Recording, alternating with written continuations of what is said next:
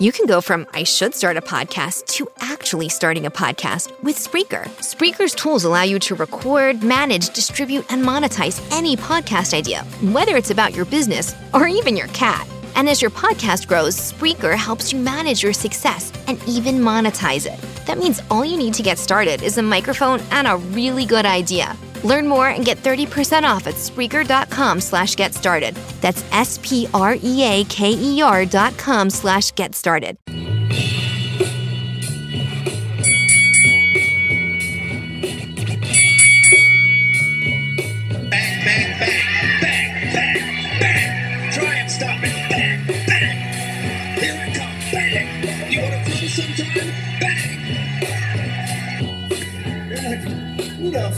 That guy? Who the fuck is that?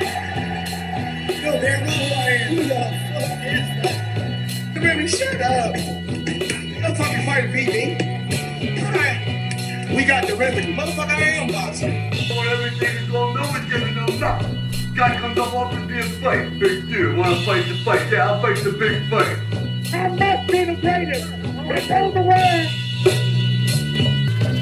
everyone. What's going on, boxing fans? Welcome to another episode of the J and Brey Boxing Podcast. We are back with more to boxing talk, more boxing ramble. Uh, we got a lot of stuff to talk about. Yes, folks, he's back. Brey will give us his thoughts on Canelo Kovalev. We talk rumor report: Julio Cesar Chavez versus Danny Jacobs. We recap this past weekend's fights: Tyson Fury's life and death situation, maybe, maybe not. We talk Jaime Munguia's whitewashing of an opponent. We kind of saw this coming, but Mir here, myself, thought it was not going to be an easy night for Munguia. We talked Devin Haney's main event spot in the zone Friday night. And to end the night, we will talk about the ongoing beef. Well, as of uh, one hour ago, the the end of the beef between Ryan Garcia and Golden Boy Promotions. We talk about that and many more other stuff. But again, folks, I'm not the only one that covers boxing here on this show. He's back. He might be a little bit under the weather, but here he is, folks. Ladies and gentlemen, I know you missed him. I missed him. Brey in the motherfucking house. Brey. I was born ready.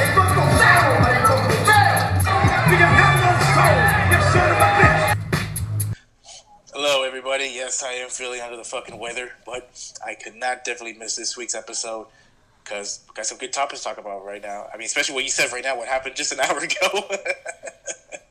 Hey, Who who would have thought this publicity, this this uh, hype would have ended this weekend, this week? yep.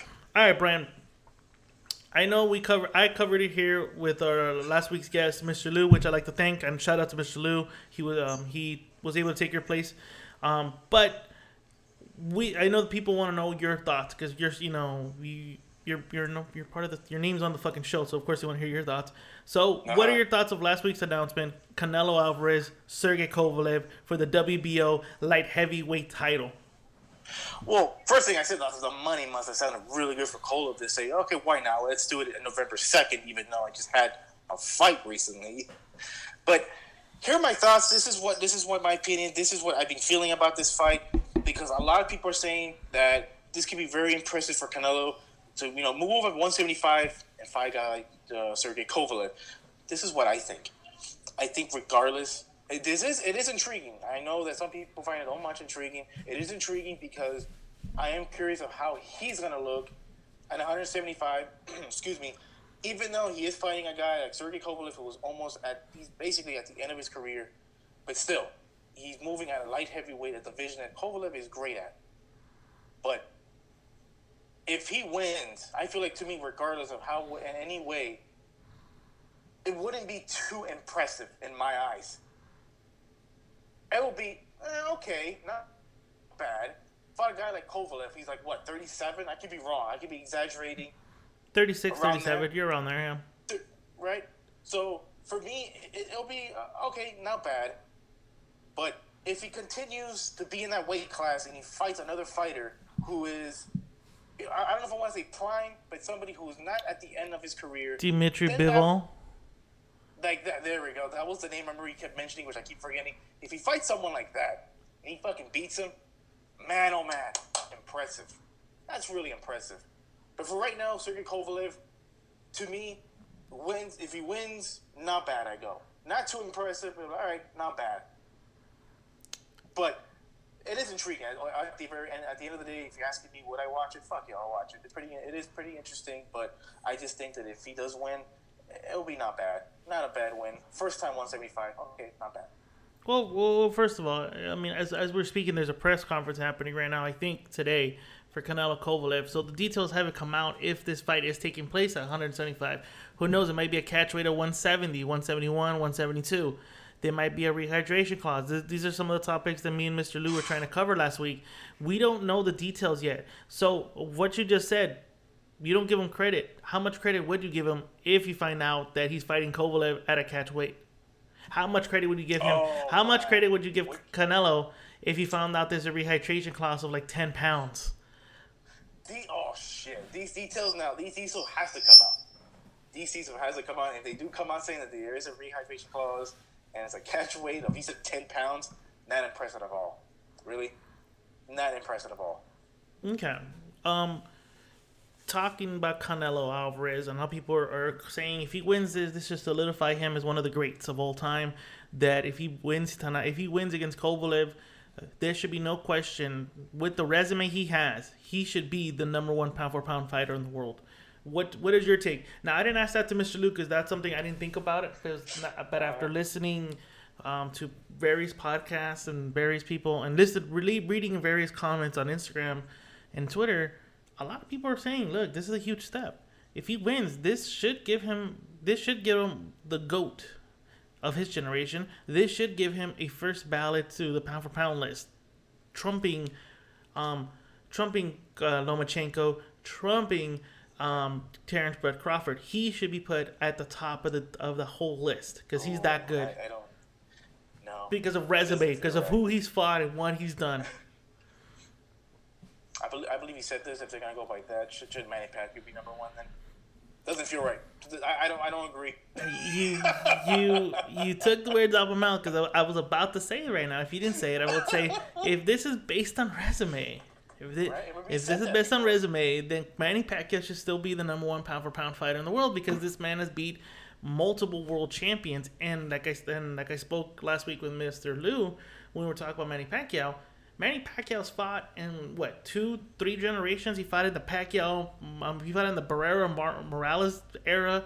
He fought in the Mayweather Cotto era, and now he's fighting in the Errol Spence Crawford era. The- And he's knocking these dudes off. So I mean, if you're going by sheer resume, Manny Pacquiao deserves to be number one. Then, folks, if we're gonna go by, oh, he's beat the best fighters in the world, blah blah blah, all this shit. But um, I agree with you. I would take um, I would take away any type of credibility he gets by fighting Kovalev under those circumstances of weight weight clause, rehydration clause, and look, Kovalev still has a puncher's chance. And like I spoke to Mr. Lou last week about on the show, it's an intriguing fight, yes, because Canelo's bread and butter is the body shots. Kovalev doesn't like the body shots. Can Canelo get in the inside and not get hit? Kovalev is still a formidable foe, and you're going to be in the firing range against maybe one of the big punchers in the division right now. Yep. I just, I just think that if he convincingly beated, you know, Gennady Golovkin, and he convincingly beated Daniel Jacobs, then I would agree. Be like, all right, there is an argument that he should be in the in, in top number one pound for pound, you know, list. But uh, yeah, but- you saying that, I, I don't see it. I don't see that, and I don't feel that. I don't think that's right. But then again, it's not up to me. Again, it's it's a lot of people's opinions. It's just other people's opinions. This is not no pound for pound list. We've had this conversation before. But I think if it pump, if people are gonna put him there because of that, well, all right, then that's just your opinion. Now let me let me let me throw this on. Let me let me throw Yeah. this because um um former the last man to hold a pound for pound li- hold a pound for pound you know belt was uh Andre SOG Ward and he had some comments and said you know you know you beat Kovalev it's cool you know I'm, I'm, I'm not gonna use word for word but kind of throw it out there like hey if you beat Kovalev oh okay I, I beat Kovalev when nobody wanted to fight this kid not once but twice and he goes, for the right money, no, anything could happen. And they asked him, would you fight Canelo? And Ward, with that million dollar smile, said, he wouldn't want to fight me. Canelo wouldn't want to fight me.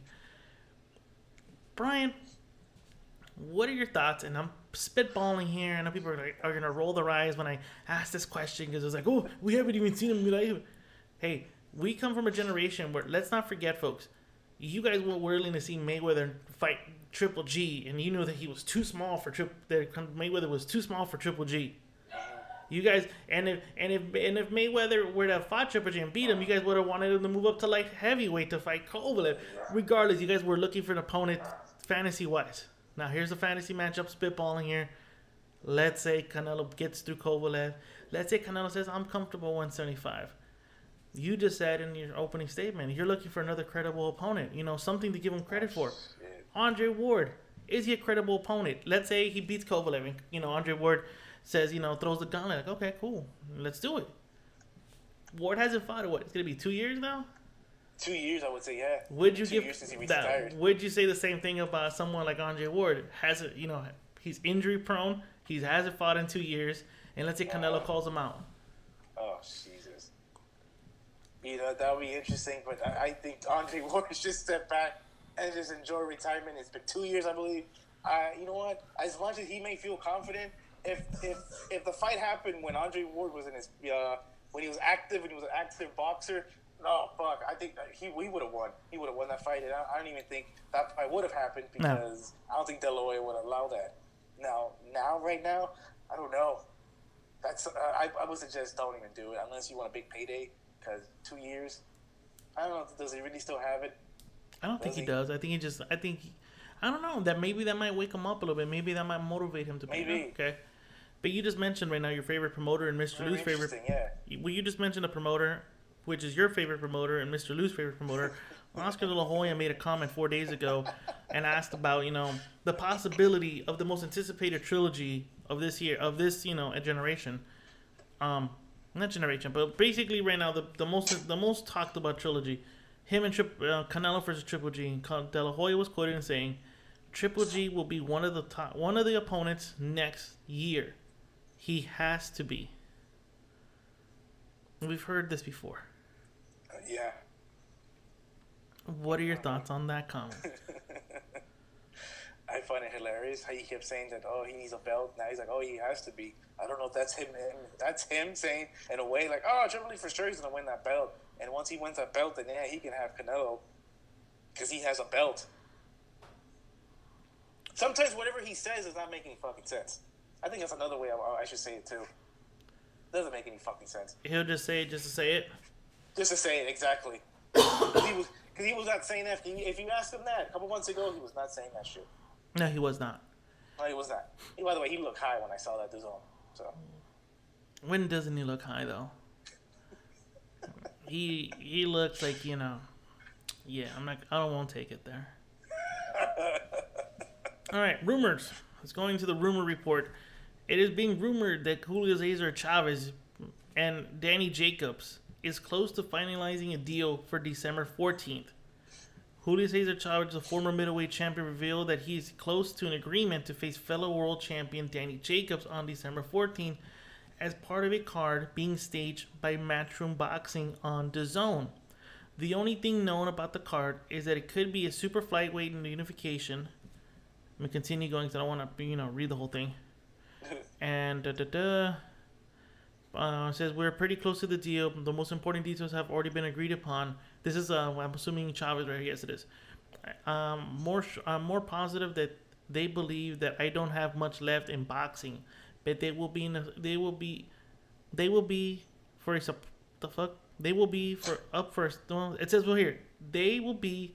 Oh, okay, there you go. They will be in for a surprise. Thank you. I'm sorry. You know what, guys? I'm sorry. I went to public school.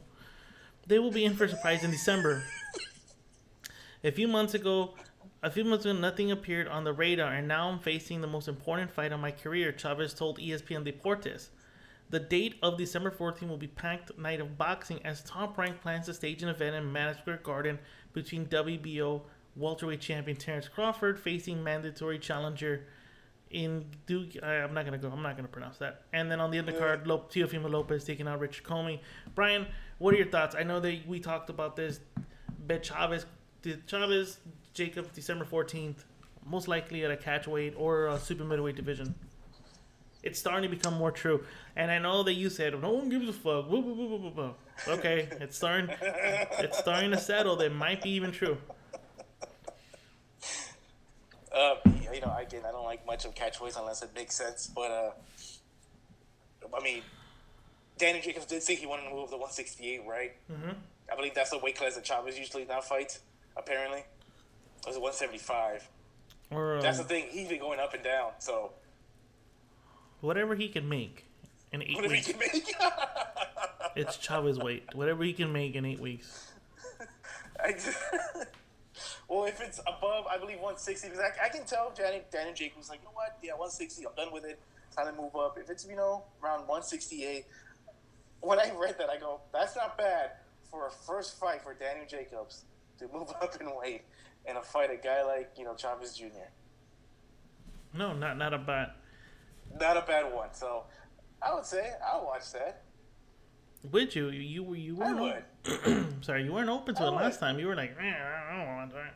I would watch that. I would. Not, not expecting him very much from him, but I would watch that. Hmm. Okay. He's fun to watch. Like Paulie said, the guy's fun to watch. but He's no elite fighter. He's fun to watch, but he's no elite fighter. Is that what you said right now? Yeah, yeah, that's what he said. Yep. Okay. He's Yes. fun to watch, but he's not an elite fighter. Okay. I'm sorry because I'm looking for an audio clip right now for for the next topic. Um, Chavez Jacobs. It, you know what? It is an intriguing fight. I think It is actually Um, not bad. Chavez looked a little. I mean, call me a fool. Call me a. Well, he looked like shit the last time we saw him. No, but his last fight, even though it was against a nobody, he looked good. And and, and maybe, and like I said, maybe I'm being fooled. Maybe I'm being bamboozled here into thinking, oh my god, this is the best thing ever, and he's back. He's holding. He's taking his shit seriously this time. Uh, I, I don't know. I'm Eh, a bit at the same time. But hold on, but at the same time, Danny Jacobs didn't really look good against Chavez, and he needs a good fight. I mean, all that. Dan all- Jacobs didn't look good against. I don't think he uh, looked good Canelo. against Chavez. I mean, Canelo. I'm sorry. Yes, I'm sorry. Yeah. He didn't look good against um against Canelo, and I think he needs this type of win. He needs this um he needs a, a good win, and and Chav, like you said, Chavez is a notable name. He's fun. It's fun to watch, but he's a name. And I know people are rolling. The, I know people are rolling the eyes. Oh, he's not a name. Uh, his last name holds weight. Yeah. You know, his last name hold his last name holds weight. So, um, and people like me are still gonna be like, oh, maybe he'll get his shit together. I'm not saying he, that Chavez Jr. is one of the best fighters in the world, but he's entertaining to watch. Like you just said right He now. I think I'm just yeah. repeating what you said. He's he's entertaining to watch. So we'll see what happens. So I couldn't find the audio clip, but okay, we're gonna go into recapping last Saturday, last week's fight. So we're gonna start off with Devin Haney, his fight. God damn, my bad. I'm sorry. We're gonna go Devin Haney's fight against. Oh my God, what was his name? I forgot, but he did a fine job, David Haney, man. He tuned fight. that kid up bad. Yep. Uh, Devin Haney, fuck, where's this fight? See, this is guys, this is what. This is why I don't prepare myself too much. But as if we look for that, yeah, I did see that fight. I saw it the next day. It was on Friday, I believe. Mm-hmm. I didn't get, I didn't really catch it, so I saw it on Saturday, I believe, Saturday or, or Sunday uh, morning. I saw that fight because everyone was really talking about it. They kept talking about the performance, so I saw it. I see what everyone was saying. My God, that guy, he was pressuring him. Uh, he looked slick. He looked really sharp. Um, so I can see why everyone was, was talking about this kid. But you know, the kid's young, so you know, everyone is doing the comparison. The guy, you know, he looked he looked like he reminded him of Floyd. I kept hearing that a lot. I'm just like, let the kid, you know, let, let- just let the kid let it be. Let him be himself. No, no, no. The zone. Well, um, Sergio Mora would say that, but the uh, the other commentators, Brian Kenny and the other, were like, he looks like Sugar Ray Leonard. He fights like Leonard. Another comparison, people say he, he fights like Leonard. I kept hearing that too. Um, He fights like Leonard.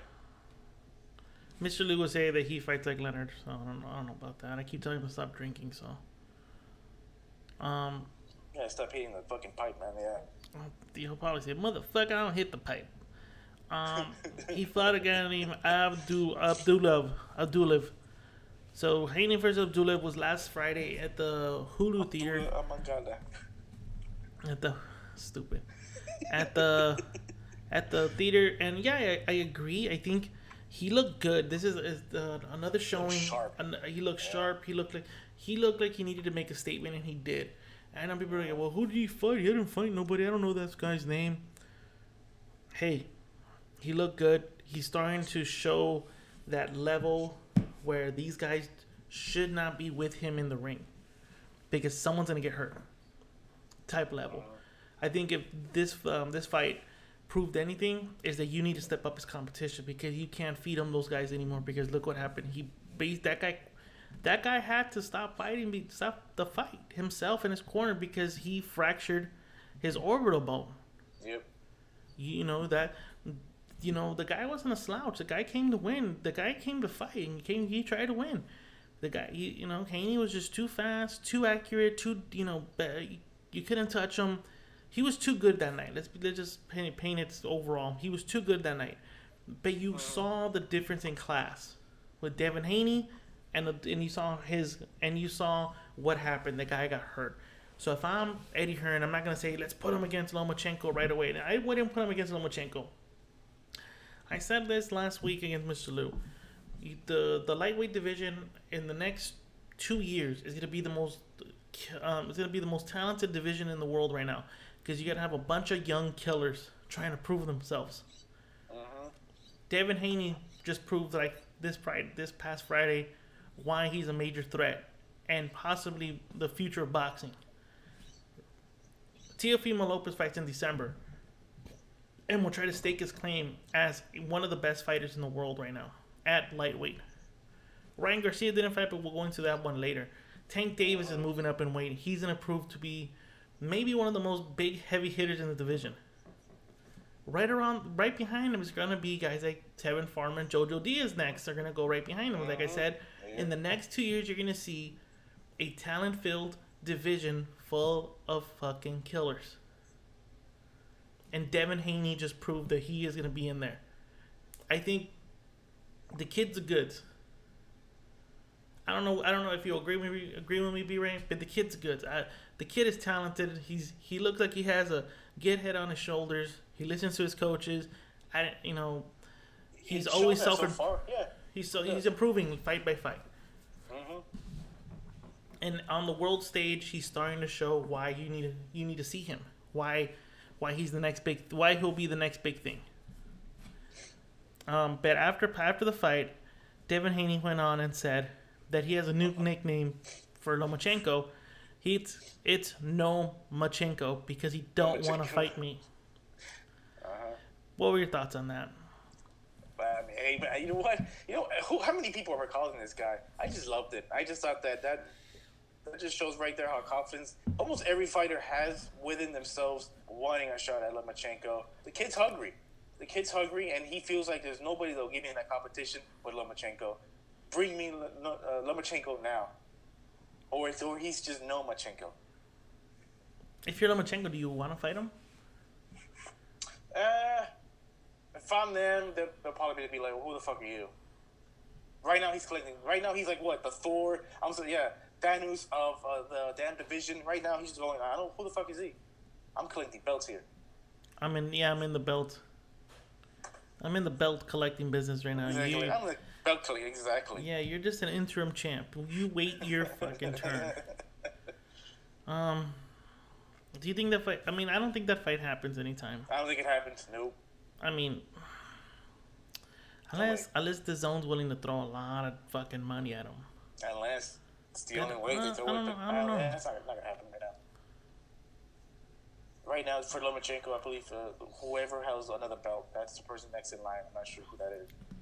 Well, that's where um, that's where it's um, the zone was talking about because they asked him what are the possibilities of him fighting Lomachenko, and I, I forget the guy's name, um, Chris Mannix. There we go, and he said none. I don't think Lomachenko would want to fight him. Not because I don't think he's afraid, it's because Lomachenko has other things pending that he wants to do. Right now, he's and We just said right now in the belt collection business. He just collected his third belt. He needs one more. which is the IBF, which is being fought by Teofimo Lopez and Richard Comey in December. He wins that, he becomes the undisputed champion. Lomachenko has been very open and verbal about him moving down to 130 pounds. If he does that, and again, this is a Chris Mannix, if he does that, that opens up the belts. That opens up Devin Haney to get himself a belt. That opens up Ryan Garcia to get himself a belt. That opens up the division for it to collect the belts again. And again, like I said, in the next year or two, you're going to see a talent field pool full of killers. Yep. Do you think that's accurate? That Lomachenko will collect the belts and move to 130? Or will Lomachenko, who I believe is always looking for a challenge, will try to keep that and say, hey, someone come take this belt from me. Someone come take all these belts away from me. I was about to say, I hope he does have that uh, that mentality. I hope that he doesn't when he collects all the belts. I hope that's it for him, and Mm-hmm. he goes for on to the next challenge, on to the next weight class. So I do hope that. What weight class is there? We know uh, 140 is too big. We both have agreed. And Bob Arum has been saying that too. Yes, he's been saying, no, it's too big for him. Where does he go? I don't know if Lomachenko goes tell Bob Arum, fuck you, I'm moving to 140. He can do that, or like, or like you said, or he can be like, I got all the belts. Who wants to take it from me? Who wants to dethrone me? Which I hope he, he does that. I hope he does really I, does, really I does think, that. But I think he stays. I think he stays at the at 135. I think he'll be more like, okay, come, someone come take these belts away from me. Mm-hmm. But is Bob Arum gonna want to play nice? exactly, does he want to play nice with you know guys like Eddie Hearn, with Al Haymon, which I don't know about that. Floyd Mayweather. with Mayweather, Oscar De La Hoya. Does he want to play with the other kids? Oh my bad. And now we're and that's we're back to square one. Yeah, exactly. Not even the square. There's no fucking board on the table. So we'll wait and see. Um, but Devin Haney did a great job. Um, I had it, I had it going probably mid rounds before he stopped him. That was something Mr. Lou said he was gonna do. Um, on to the next fight.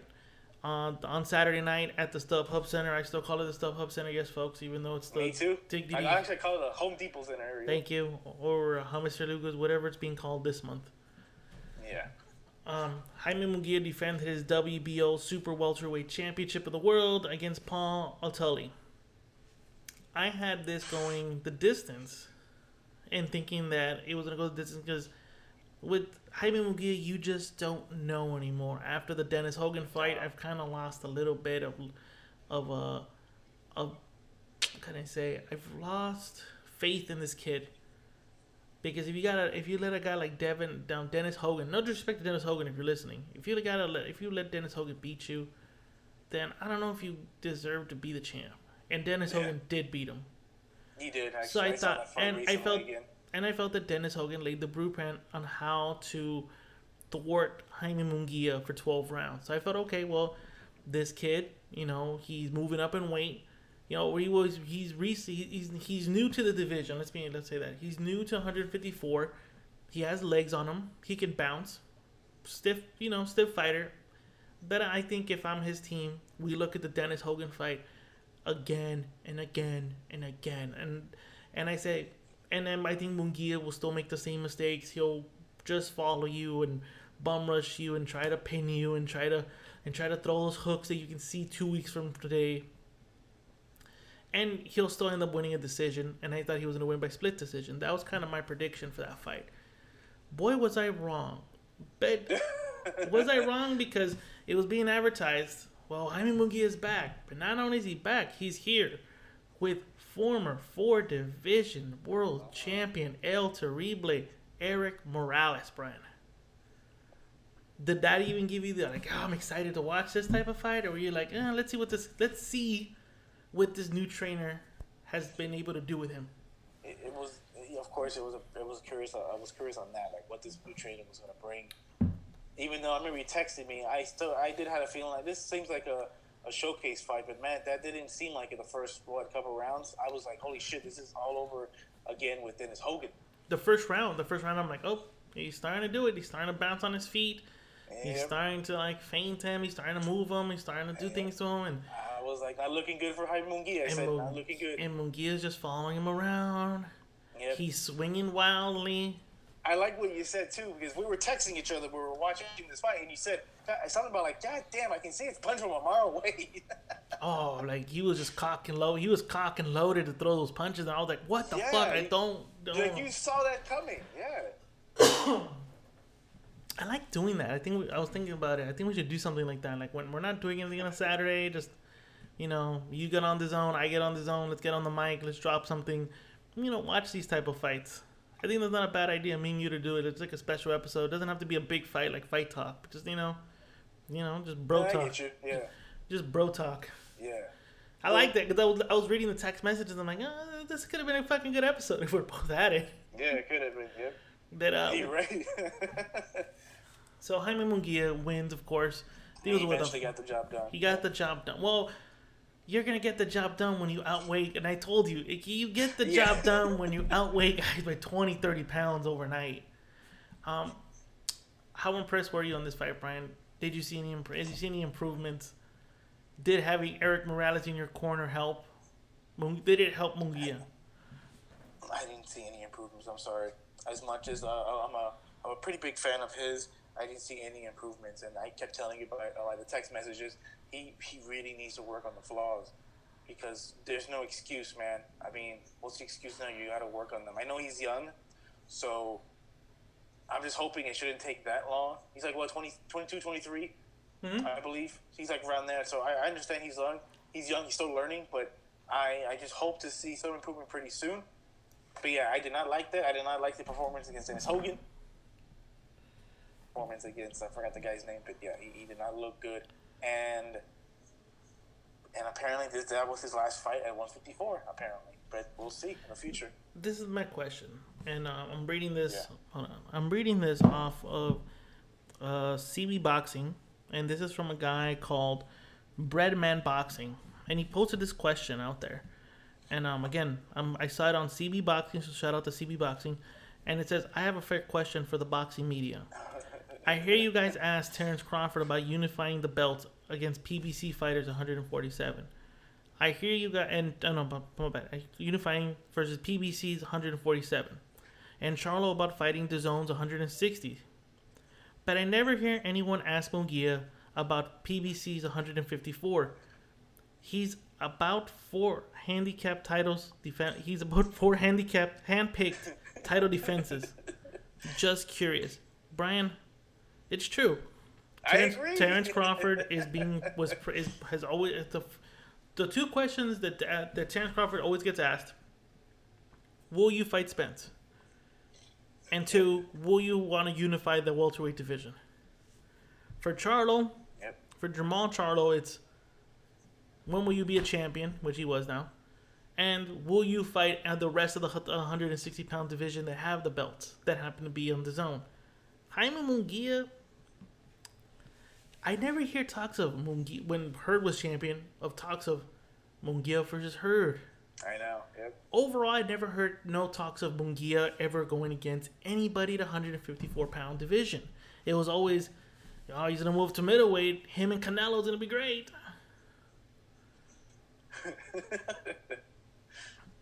Uh-huh.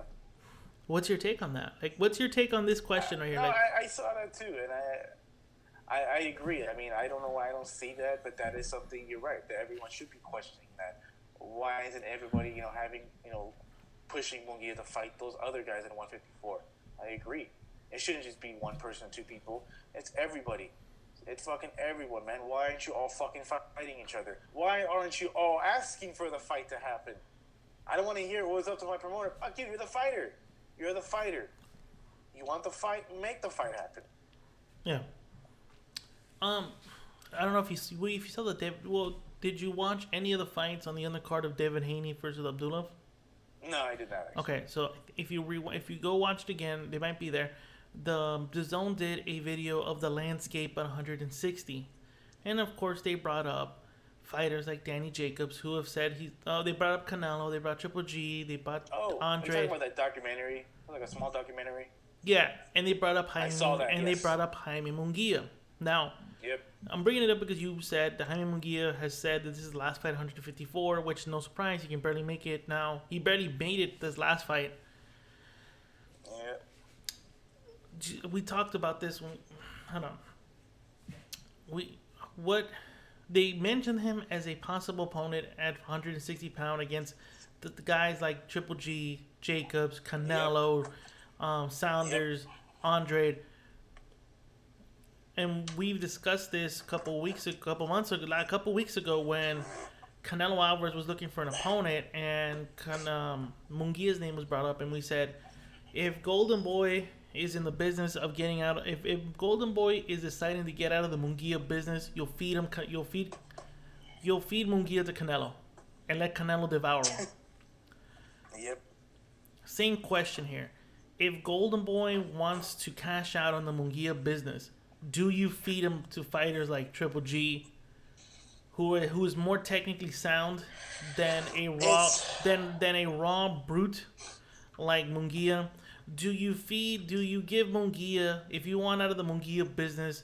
Do you give him Billy Joe Saunders? Do you give him Demetrius Andrade?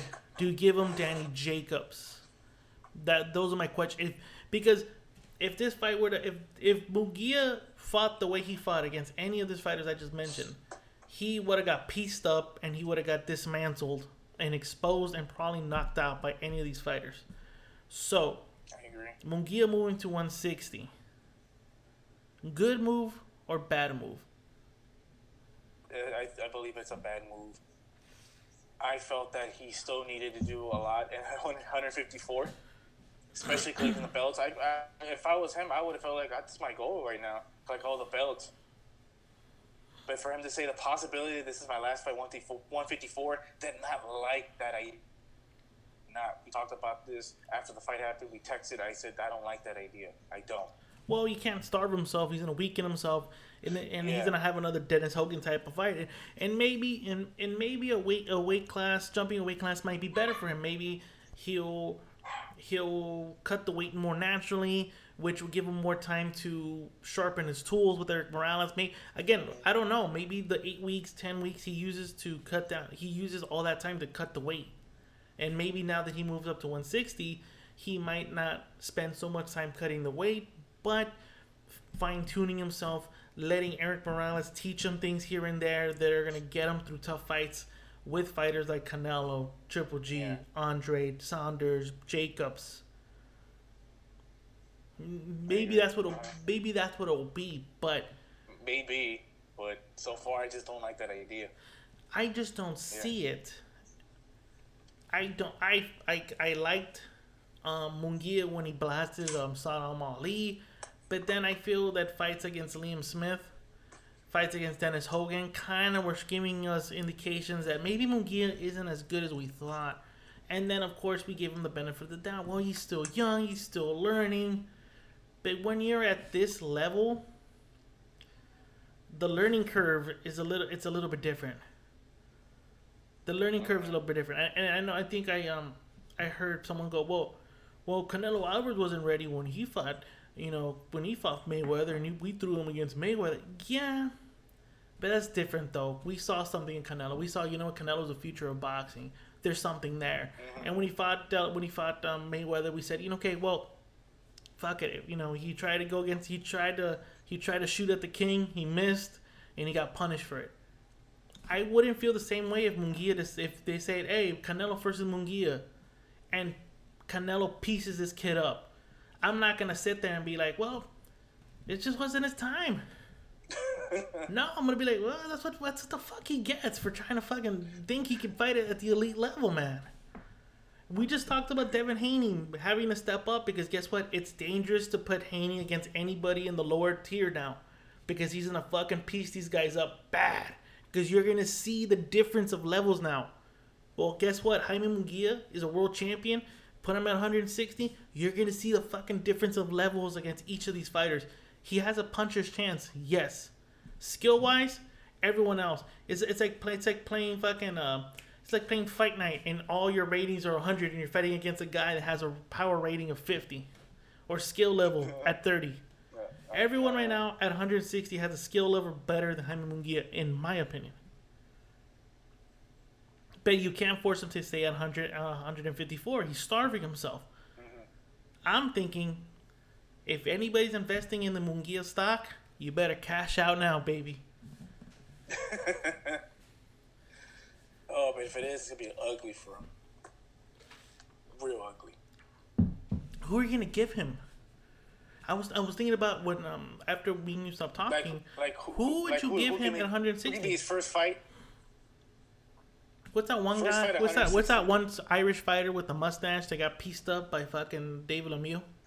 Uh, I believe Gary Spike- O'Sullivan. Gary O'Sullivan. Gary O'Sullivan. That's not a bad The- opponent. the Pringles guy. The Pringles man. Put him against Pringles man. That's not a bad opponent. That's not a bad opponent. Um, David Lemieux. If you if you can get David Lemieux to cut down in weight, that's not a bad fight. But after that, who else? Who else? Yeah. You get what I'm saying? Bunch Like, ki- if we were, of Uber drivers. and is that even fair? Especially for DAZN. Is that even? I mean, DAZN is good for fighters because they're making their money, but boxing fans aren't getting their boxing their their their money's worth by seeing Munguia against cab drivers and Uber drivers or whatever driver or whatever. We're not getting our money's worth here. No, they're not actually. Yeah, yeah, you're right. You're like, what the fuck? What? Are we, wait, wait. What, why are we paying this kid for? Wait, what? Exactly. All right, let's go into the last one. So this past Saturday night, MGM Grand, Las Vegas, Nevada, you had the quote unquote heavyweight lineal champion Tyson Fury against Otto Wallin, Otto Wallin, however you pronounce it. Um, I had Tyson Fury gonna win late round stoppage. Me and Mr. Lou both felt well. He's gonna go. He needs to get in a couple rounds. He's gonna go a couple rounds, and is gonna be a cakewalk. It didn't turn out to be a cakewalk, Brian. What were your thoughts? No. Oh man, I thought it was over when you were sending me these pictures. I thought this shit's. Oh my god, this shit's fucking over. I go. Do you think? it should- him Do you think they should have stopped that fight with that cut? With that cut. Man, I've seen so many fucking fights with people having that bad cut. They always ended up, you know, stopping the fight. Well, it wouldn't have. It So- wouldn't. It wouldn't have benefited Top Rank and Tyson Fury for that fight to stop. Exactly. I, I, I- what's the guy's name again? Because he did came back by saying like, if that was me, Oh. they would have stopped it. I have. You have I have the audio right now. Hold on. Thank you for reminding me. Oh, okay. Yeah. Hold on. There you go. I got him right here. Hold on. Do you think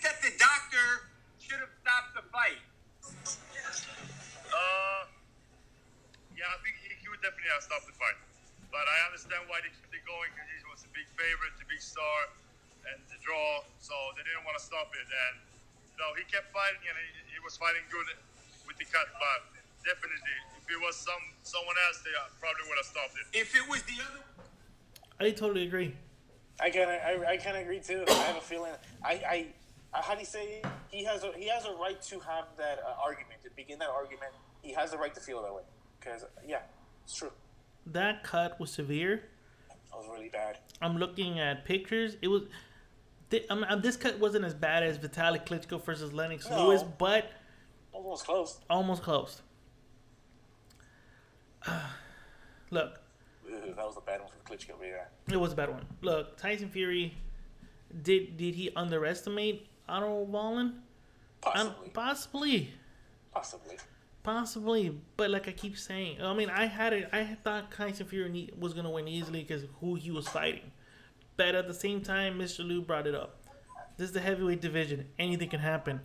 Buster Douglas shocked the world, and he was the greatest underdog in boxing Yep. and heavyweight boxing. So he can do it. Otto Wallin can. Otto Wallin Waller can do it. Yep. I didn't believe it until I saw the fight. Now, my question is, well, we both we just both say underestimated him. So my other question would be, as playing advocate, devil's advocate, or do you believe that Tyson Fury is diminishing because Deontay Wilder came out and said, "Where's the comment from Deont- Deontay Wilder on Tyson Fury?" Said, "Anyone saw that fight? This fight will, if anyone anyone that saw this fight will understand slash recognize he's not the same fighter. But this is what I do to them. I end careers. He's not the same fighter at all. I took something. He's done, and I can't wait." What were your thoughts on that, B-Ray? Oh man. Do you believe that? Do you believe that? Because we both think we just both said he underestimated uh, Wallin. Fury, I mean Fury, I mean Wilder saying, "I took something from that motherfucker when I Undertaker his ass in the twelfth round." And I think that. Uh huh. and I bel I believe it because you would not be taking these two. T- you wouldn't be taking two fucking soft fights after the fight that you won. That you want. Uh huh. So, Yeah. your take. Except, except I remember in the beginning, I believe you did say that this kind of sort of diminishes. For me, it kind of did diminish uh, for the rematch. I want to be too exciting about it because that just, to me, it gives me confidence. Like, oh, fuck, fucking Wilder got him. Wilder got him. That's just my opinion. I I don't know if just, it was just a bad night for Tyson Fury, but so far I, I don't see Fury uh, having good momentum and going into against uh, Deontay Wilder. I know we haven't seen his fight yet with with Victor Ortiz. Yeah, you about to say that? yes, it was. It was. It was. I know we haven't seen that, but this is what how it looked like now. This is how it looks like now. It does not look good for Tyson Fury. That might all change when we see of Wilder's fight against Ortiz. Did, I think when you're right. I said this. I, said this fight is diminished, and I think I don't explain. I didn't explain myself, so I wanted to explain it right now Yeah. to you, and right now the audience who just heard it. Why I think this fight is diminished because Brian just um, B Ray just alluded just said right now. He, this wasn't the best way. If if we're gonna remember Tyson Fury come next year, we're all gonna remember the cut. We're all gonna remember him having to battle a bad cut, getting slapped around the ring for twelve rounds. We're all gonna remember that, unless Deontay Wilder has a bad night against uh, Luis Ortiz. Then we're gonna forget about it, and the fight's interesting again. But if Wilder does what he did to Ortiz the last time and does it in shorter time, then yes, the fight gets diminished because you know why? Because if Wilder goes into into February in the rematch against Fury and beats Fury up, and let's say TKOs him or knocks him out, whatever you want to call it, whatever happens, and he does that, they're gonna say that Tyson Fury was never the same. That Tyson Fury was maybe never really that good, and then maybe or that Tyson Fury only hit his peak in their first fight, and that we fear that Wilder took something away from him, and we should have saw that coming when he fought guys like, you know, um, wh- when he fought guys like Otto Wallin and the other guy. We should have saw it coming, and I feel that they're gonna they're gonna take away credit from Wilder for doing that. And again, this is only if Wilder demolishes Ortiz and then goes into February and demolishes Fury. I think that that's what it is. It diminishes it because the way Fury looked, and we still got to wait what Wilder looks like and it is fine. But if he looks good and he goes into February and he gets the job done, I feel that the, his credit will be diminished because of that. Because then people are gonna people are always gonna find the excuse. Well, Fury Fury was never the same. Well, could we? I mean, Fury fought two bums before he fought him. Come on, what do we expect? You get me? Yeah. I think that's what I that's what I meant to say as I think this fight's diminished. But it's all it's all stands on the on what on what happens November fourteenth. I think it's November fourteenth against Wilder Something like that. Yeah. It, so we stand to wait though, because if this goes, let's say Ortiz gives Wilder a hard time, then I think people are gonna forget about the cut. They're gonna worry about Wilder looking like crap against Ortiz. But if he goes, if he gets past Ortiz quick, people are gonna remember that fucking Wallin uh, Wallin fight, and say, "Well, Fury didn't look good. Fury didn't look good." I agree. Yeah, you're right. What were your thoughts on his Mexican hat Oh sombrero? my god. That he's uh he's basically bringing back the Mexican holiday because Canelo abandoned Oh my abandoned it. god. Clown man. I, I saw the uh, the messages you know that you uh, you know you you- you all have on uh, Instagram with the you know with the rambling guys and uh, the skeleton. he just put one emoji of the clown and that's what it was. He he, he, he was a clown. What a fucking clown, man. But uh, Clown. I, I thought, I, I- what a fucking clown. I thought that was a bit too much. All right, speaking Spanish and all that, uh, kind of funny, but I no, he, he didn't, he didn't, he didn't have to do that. That's the, that's the one thing I kept saying. He didn't have to do that, but obviously it, it didn't sit well with uh, with Andy Ruiz. But I felt that that was not necessary for it. He didn't have to do that. But of course, it's Tyson Fury. He has to put on a show. what was your so Andy Ruiz felt kind of not disrespected, but kind of felt like, what the fuck? You're not Mexican. You shouldn't represent Yes, my raza and all this crap. And Tyson Fury spent the whole week talking about. And like I spoke with Mr. Lou, he talked bad about every fucking guy in the division. He talked bad about Wilder. He talked bad about Joshua Ruiz, uh, Ruiz Ortiz, he talked bad about everybody. And just like the comment I just said right now about uh, what Wilder had to say about this, this fight, Andy Ruiz also dimed in and said, after that performance, there's no way he beats me with one hand tied behind his back. what are your thoughts on that? Because Brian, he did, Tyson Fury is claiming to be the best heavyweight in the world, the greatest heavyweight in the world. He can beat he can beat up. He, uh, let me read let me read his comments because I, I said this last week with Mr. Lou, so I'm gonna read it real quick to you because you weren't you didn't hear it. So he said, Deontay Wilder quote limited boxing ability, but makes up with all that power. Yeah, I think I saw that. Yeah. Anthony Joshua, just a big bum. He eats right hands for fun. Luis Ortiz, he's 147 years old. I think he may have been good 30 years ago. And Andy Ruiz, just an average boxer. Hand speed doesn't just cut it. These were the comments he was saying leading up to his fight with Otto Wallin. And he's done. He did it in his last fight where he spoke all that shit. This isn't new. This isn't like people. Oh, he was distracted. He was distracted. No, he wasn't distracted. Wait, wait. Tyson Fury was distracted. Yeah, that, those are the comments I kept reading. Of what? Worrying about worrying about everyone else talking. Oh, you know, you know, I can beat these men behind my back and all that crap. It's just a bullshit excuse. I don't think it was an excuse. He did it in his last fight, and you guys didn't say shit. At best, you were like, "Oh my god, look at him! Look how he looked! Look what he did to this guy." Tyson, this, I- this, I- this didn't look good for Tyson Fury to me, in my opinion. It did not look at all. It, really did not. And to, I feel like there's no excuse. He, I think that the guy, he was there. He did his best to dethrone him. You know what You his can tell, man. That was his mission. You know what his dad said? Tyson Fury's dad said that if What he Tyson? Fury would have fought Wilder, Joshua, Ruiz, Ortiz like this, he would have fucking lost. Damn. That he that he needs to cut the shit. Wow, he said that. The, the Fury's Fury's dad dad said said he that. Fury's dad said you need to cut the shit and get your shit together, son. Wow. Because performances like that are gonna get your ass knocked out. Wow. Well, God damn. here's one thing though that Fury did say. Well, Well, what did he Sorry. I missed that. yeah, Could you say it Shut up. Show tonight. The WBC prestigious Mayan belt, lineal champion, fifth defense of title. Deontay Wilder! I want you next, boom! Listen, it was good performance. He wants Deontay Wilder next.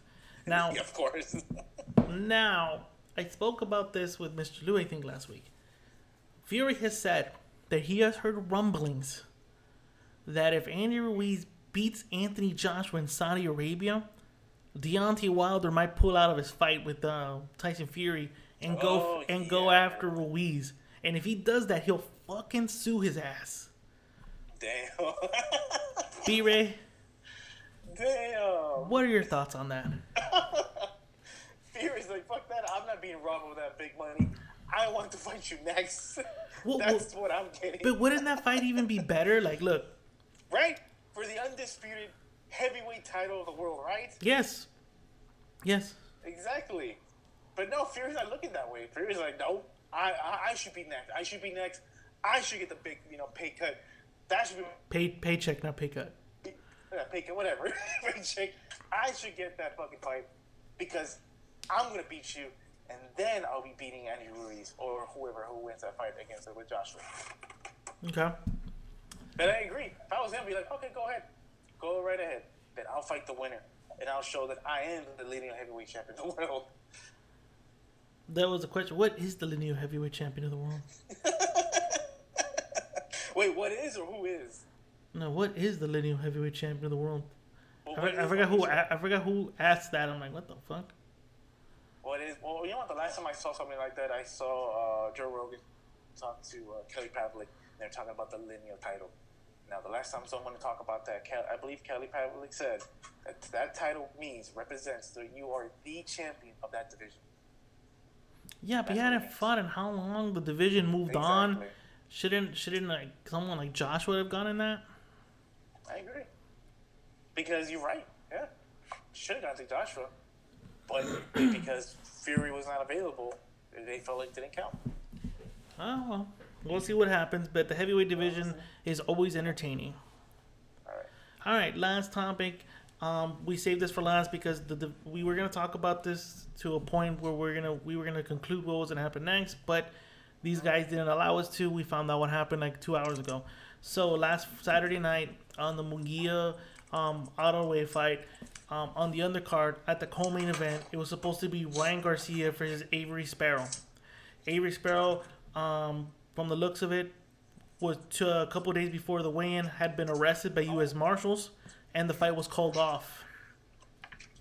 Of course, a replacement for Ryan Garcia was was being looked at, and it didn't happen. This is uh, from Mike Coppinger, and I'm reading everything in the development going into this last Saturday. And it said Mike Coppinger put Ryan Garcia's team is very disappointed. Issue wasn't resolved, and no replacement opponent was secured. Considering Golden Boy knew since Wednesday hey, what the hell? That Avery Sparrow was in a serious legal battle, legal trouble that jeopardized the bout. Garcia is livid with Golden Boy after an eight-week training camp wasted. So, B-Ray, Ryan Garcia was told you're gonna fight Avery Sparrow. He trained up in San Diego with the Chep with the Reynosos for eight weeks. Yep. Wednesday, three days, two days before the two days before the weigh-in, Avery Sparrow gets arrested, and Golden Boy is aware of this and doesn't tell Ryan Garcia anything. talk about How fucked up is that? talk about, to me talk about miscommunication. Talk about a fucking miscommunication right there. And again, this is how live. This is how mad Ryan Garcia was. He was on Twitter saying, "I did my job." They really put that shit on there to cover shit. You can't make this shit up. Hey, what's that noise? There's a lot of noise in the background. Oh, we're, we're gonna do a spontaneous episode, so I gotta right now pick up my uh, what I would say my mother-in-law for work. So, so yeah. So if you hear a little bit of background, my apologies. Alright, I'm cutting cutting B Ray's mic just a little bit off so we don't hear a lot of the background noise. When B Ray, let me know when you're ready to talk a little bit, and I'll pick your volume up a little bit. All right, no problem. All right. So he also says, since things have been put out there, I will clear all lies. Don't fucking lie. Get the table. Um, again, this is all the stuff that was coming out. Um, the reason it came out because hold on, let me keep going. Um, so this is because Eric Gomez put, I want to clarify my previous quote. Team Garcia, not Ryan, declined the Duno fight since the trainer believed Duno was a tough opponent to take on in 24 hour notice. Now, they found an opponent for him, and it was being said by Golden Boy that Ryan said no to the fight because the fighter was quote unquote too tough for him. So, And Ryan Garcia came out and said, I call bullshit. I never said that. So don't fucking lie. So again, this is starting to become a, a beef between in Twitter between Eric Gomez and Ryan Garcia. Ryan Garcia then goes out and makes a public statement on Twitter and says, On Instagram, I am posting to this to clear everything. I have no clue that Avery had a warrant out for his arrest. I was in the dark and had no idea. After the weigh in, I had no offer to fight Romero Duno. I sold the tickets. My fans are watching the fight because of me, which I thank and I am grateful. But I've been treated like shit and been given peanuts. I will not continue to let myself get fucked. That was fake. ass. He didn't say in the ass, but thank you. Yes, that was fake story out. That I that was a fake story. That was that I was scared to fight Duno. I I want to fight him to get the to get to the fucking table so we can get this fight on tomorrow night. Let the fight let's get the fight done or am I still no value at Golden Boy, at Make War, at Oscar De La Hoya? So this again is on a Friday night, folks. 24 hours before the fight, Ryan Garcia is making it publicly known. I'm wanting to fight him, but pay me money, pay me more money. I'm not scared of him. But let's be honest, I'm the attraction here. And no, a lot of people came to see me fight. So pay me my fucking money. So Golden Boy still didn't do it. and I'm, I'm looking for more of those quotes right now. Give me a second. I'm, I'm going through all this thread that me and B Ray were going through. The reason I'm, I'm it- to me- this is funny to me, by the way. I can't wait till we get to the conclusion of it because it's just it's a funny ending to me. I feel like the way it ended was just fucking hilarious because this looked like that you know they were gonna you know throw blows whatever in the office, and someone's gonna ended up with a black eye, and someone was gonna get fired, released, but um, you know Okay, so it just did not end up like that. So at the end, at the end, Ryan Garcia did not end up fighting on fucking on Saturday night. He didn't fight. He didn't end up fighting. in the fight, nope. He did a press conference in which his lawyer, his dad, and his mom told the told media that were, were willing to show up and listen. Said, "Look, I didn't know about Avery Sparrow. I didn't know. They didn't tell us nothing until Friday. They told me, "Do you want to fight Romero Duno?" We said, "Yeah, but you gotta pay me a little bit more." They uh, the reporters asked them how much money. They both said um, the lawyer or prom- or manager both said, and Ryan said, it wasn't a lot. Where we weren't asking for a million dollars, we were just asking for a little bit about pay bump. They said no, so we said fuck you. We left. He's come out and said they've been treating me like shit. They don't believe in me. Now, while this was happening, De La Hoya went on the DAZN with I forgot who the reporter was, and they asked him, "What are your thoughts on Ryan Garcia saying that he was not scared of Ryan Duno?" De La Hoya came out and did it, and then came out and said, "Look, look, when you're young and you're impressionable and you're letting people talk, talk your ear off and say that you're the best fighter because you got all these followers, you know, this is what happens." He basically De La Hoya saying he shot that Ryan Garcia fucked himself out of a fight. That it, we had the fight ready, he should have just taken the fight, but because he's letting people talk to him and tell him that he's worth more than he really is, he fucked himself out of a fight. That he fucked the fans. That was that's what I took from De La Hoya's thing. That he was telling people that no, Ryan fucked you guys and fucked himself out of a fight. We had the fight ready. He just didn't want to take it because he's too busy listening to everyone else tell him what the fuck what the fuck he should do, who he should be, all this. This is all happening Saturday. That's what Deloy is trying to say. Yep, that was his, uh, his what's that word? Like his defense. Yep. Yes. Again, folks, you might hear background noise. Mr. B Ray is doing a spontaneous thing. He's picking up his mother in law. So, giving you guys a quick heads up. You might hear a car in the background, so I am lowering B Ray's volume. And B Ray, you gotta warn me when you want to talk. No, definitely, yeah. Okay. So two days ago, De La Hoya went on went on a, on an interview And, and like said, said, it, it seemed it, it seemed like that it was going to to really end. I really thought he was going to leave, but what we saw just a couple hours ago, it just cracked me up. So I'm getting there, man. I'm getting there. So two days ago, De La Hoya did an interview and he said, "He's not my best young fighter. No, maybe next to Virgil Virgil Ortiz, Virgil Ortiz, Virgil Ortiz is the real deal. Ryan is a very unique in a very unique situation because his social media following. The fact that he has so many followers is great, but it hasn't transcended over to boxing. It just hasn't. That's the bottom line. So how do we do do we do that? He has to win a world title. And who knows how to get him there? I do. Don't listen to all these voices in your ear telling you, hey, you have 3 million followers. You're supposed to be getting paid this much. Don't listen to them. Just trust the process and you will get there. Ryan Garcia shot back and said, Oscar, if you don't believe in my talents, then you can release me elsewhere. Point blank, period. If you do, then come talk to me. Please, no more press or public bashings. Ryan Garcia came out, continue going. I want everyone to know that I didn't just start fighting. I've been fighting since I was seven years old. I was fifth. I was a 15 national champion. I was uh, I was a 15. I'm assuming, I'm assuming he's meant to say 15 time national champion and made the U.S. team at 17. I wanted to go to the Olympics, but my family needed my help, and then I decided to go pro, and I went to Mexico. I was young to fight in the U.S. I fought the rest of the amateurs and beat the best. The names you hear now, I beat regardless of what people say of my ta- abilities. I've always had to prove myself. Everyone else, ever since I was young, So basically, he's out here talking about this. Now, here's the last part. I so he goes. I've always proved. I've always proven people wrong, and I will continue to do so.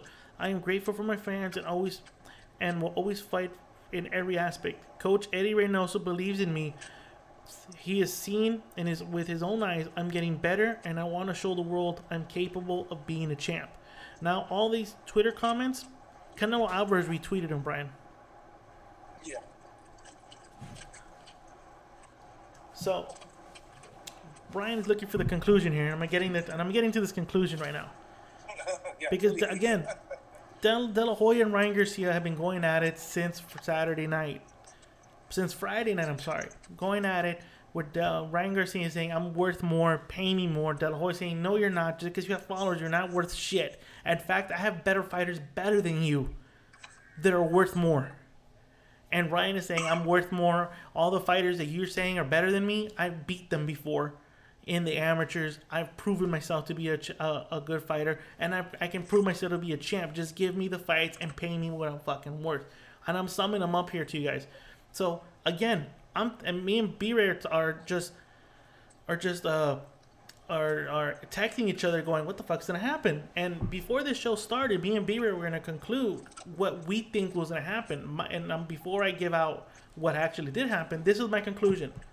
I said that Ryan Garcia was gonna try to get out of his contract with Golden Boy Promotion because this now is strike two. Because if you don't remember, B Ray, he was complaining about that he had to do all the promotion for his shit on social media. That he had no help from Golden Boy when he main evented the DAZN card.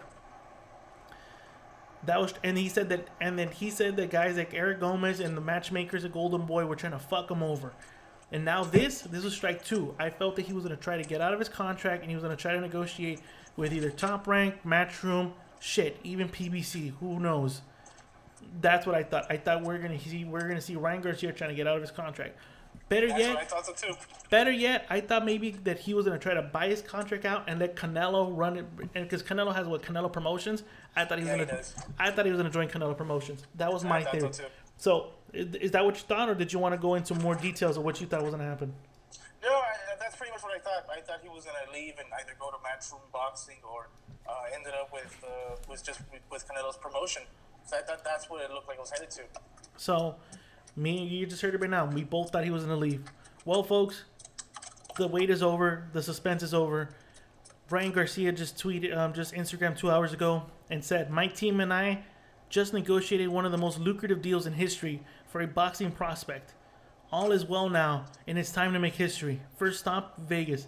I will battle against Duno as the co-main event on the Canelo versus Kovalev. Believe me, believe in your dreams and vision, and work like no tomorrow. Thank you for the fans and my team at Oscar De La Hoya at Golden Boy. He patched it up with Golden Boy, Oscar De La Hoya.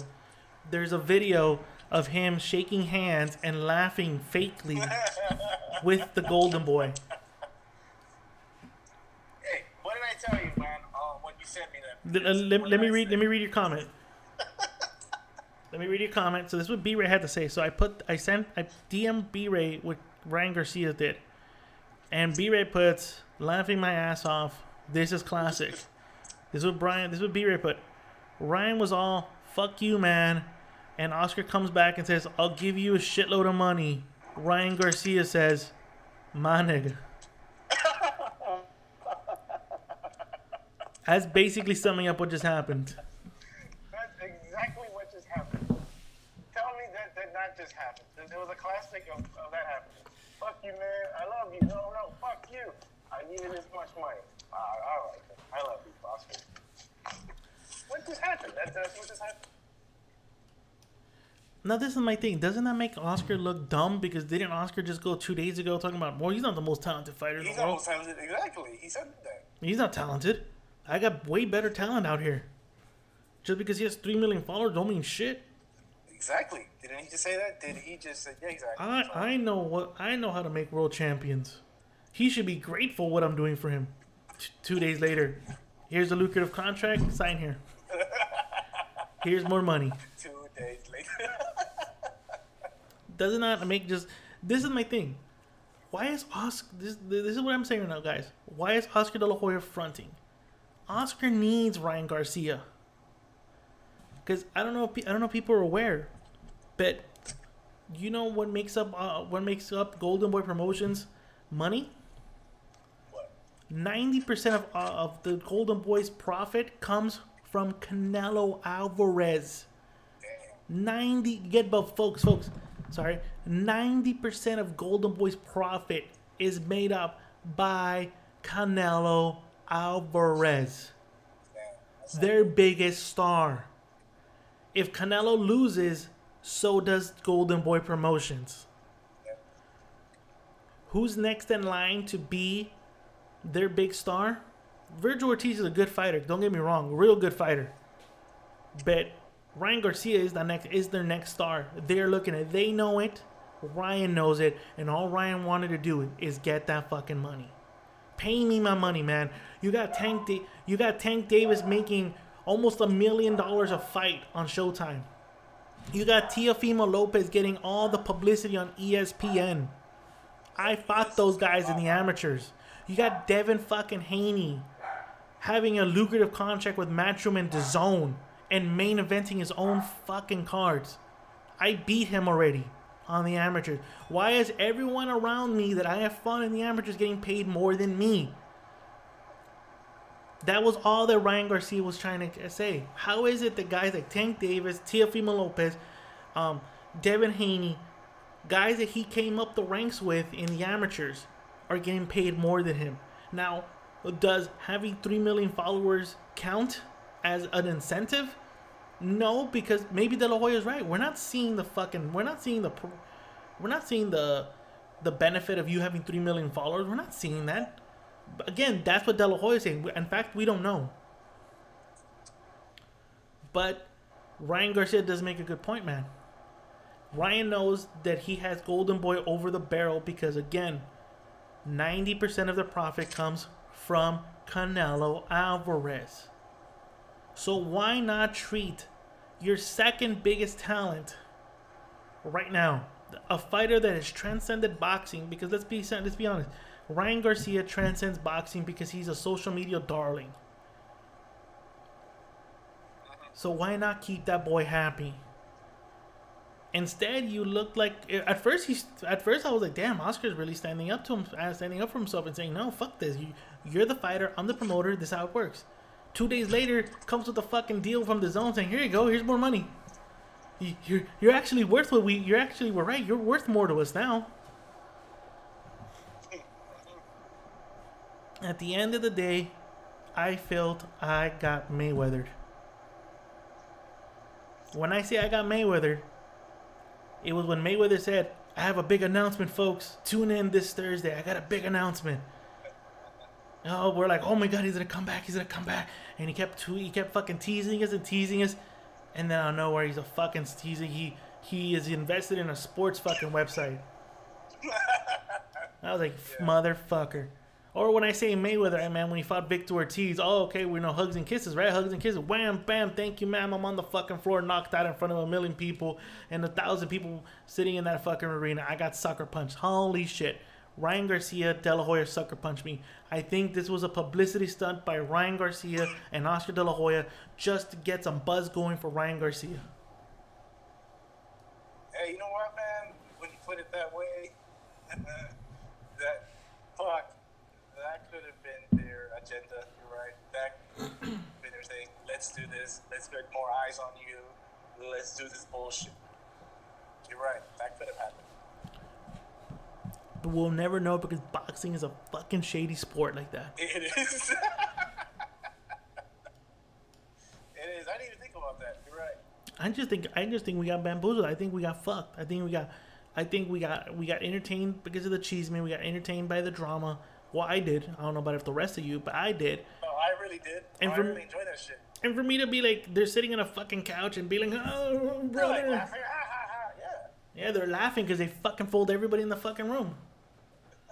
Yeah, we fooled you. We fooled you. We definitely fucking fooled you. We fooled you. All you fuckers retweeted everything.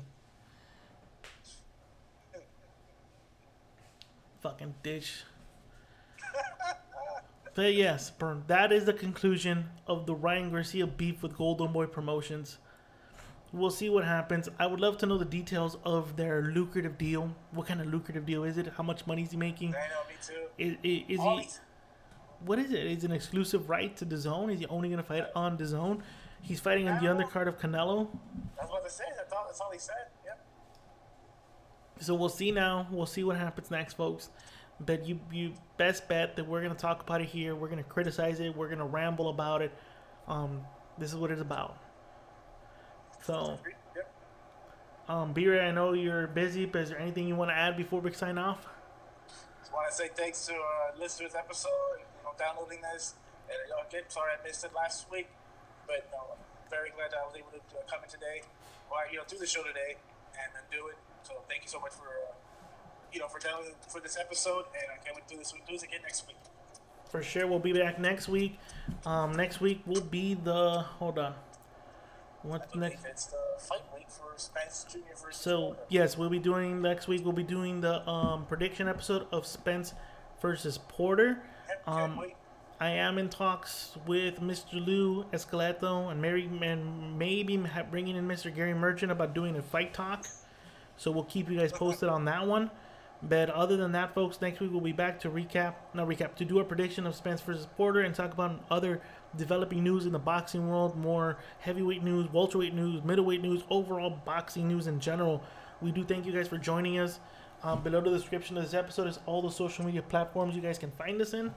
Um, other than that, thank you very much, folks. Um, give us a like, give us a give us a thumbs up, drop a comment, like, comment, and share this episode and past episodes. We love to hear what you guys think about this show. If there's certain things you guys want us to talk about, let us know. Um, don't forget to follow B-Ray on B-Ray89. If you like wrestling and boxing, he's your guy. Um, shout out to Corner Boxing and CB Boxing. So some of the news that we were um, talking about were from them and their sources. Um, other than that, folks, enjoy the rest of your week. Enjoy your weekends, and we'll be back next week. Yep. All right, So, bye. Deuces. I'm enrolling in Medicare soon, and it had me a little confused. Then I found myhealthpolicy.com. With myhealthpolicy.com, I could go online and compare Medicare Advantage plans from some top rated national insurers, including $0 monthly premium plans. I could learn about plans in my area and talk with a licensed insurance agent if needed. MyHealthPolicy.com has made doing my research a whole lot easier. My choice, my Medicare, myhealthpolicy.com.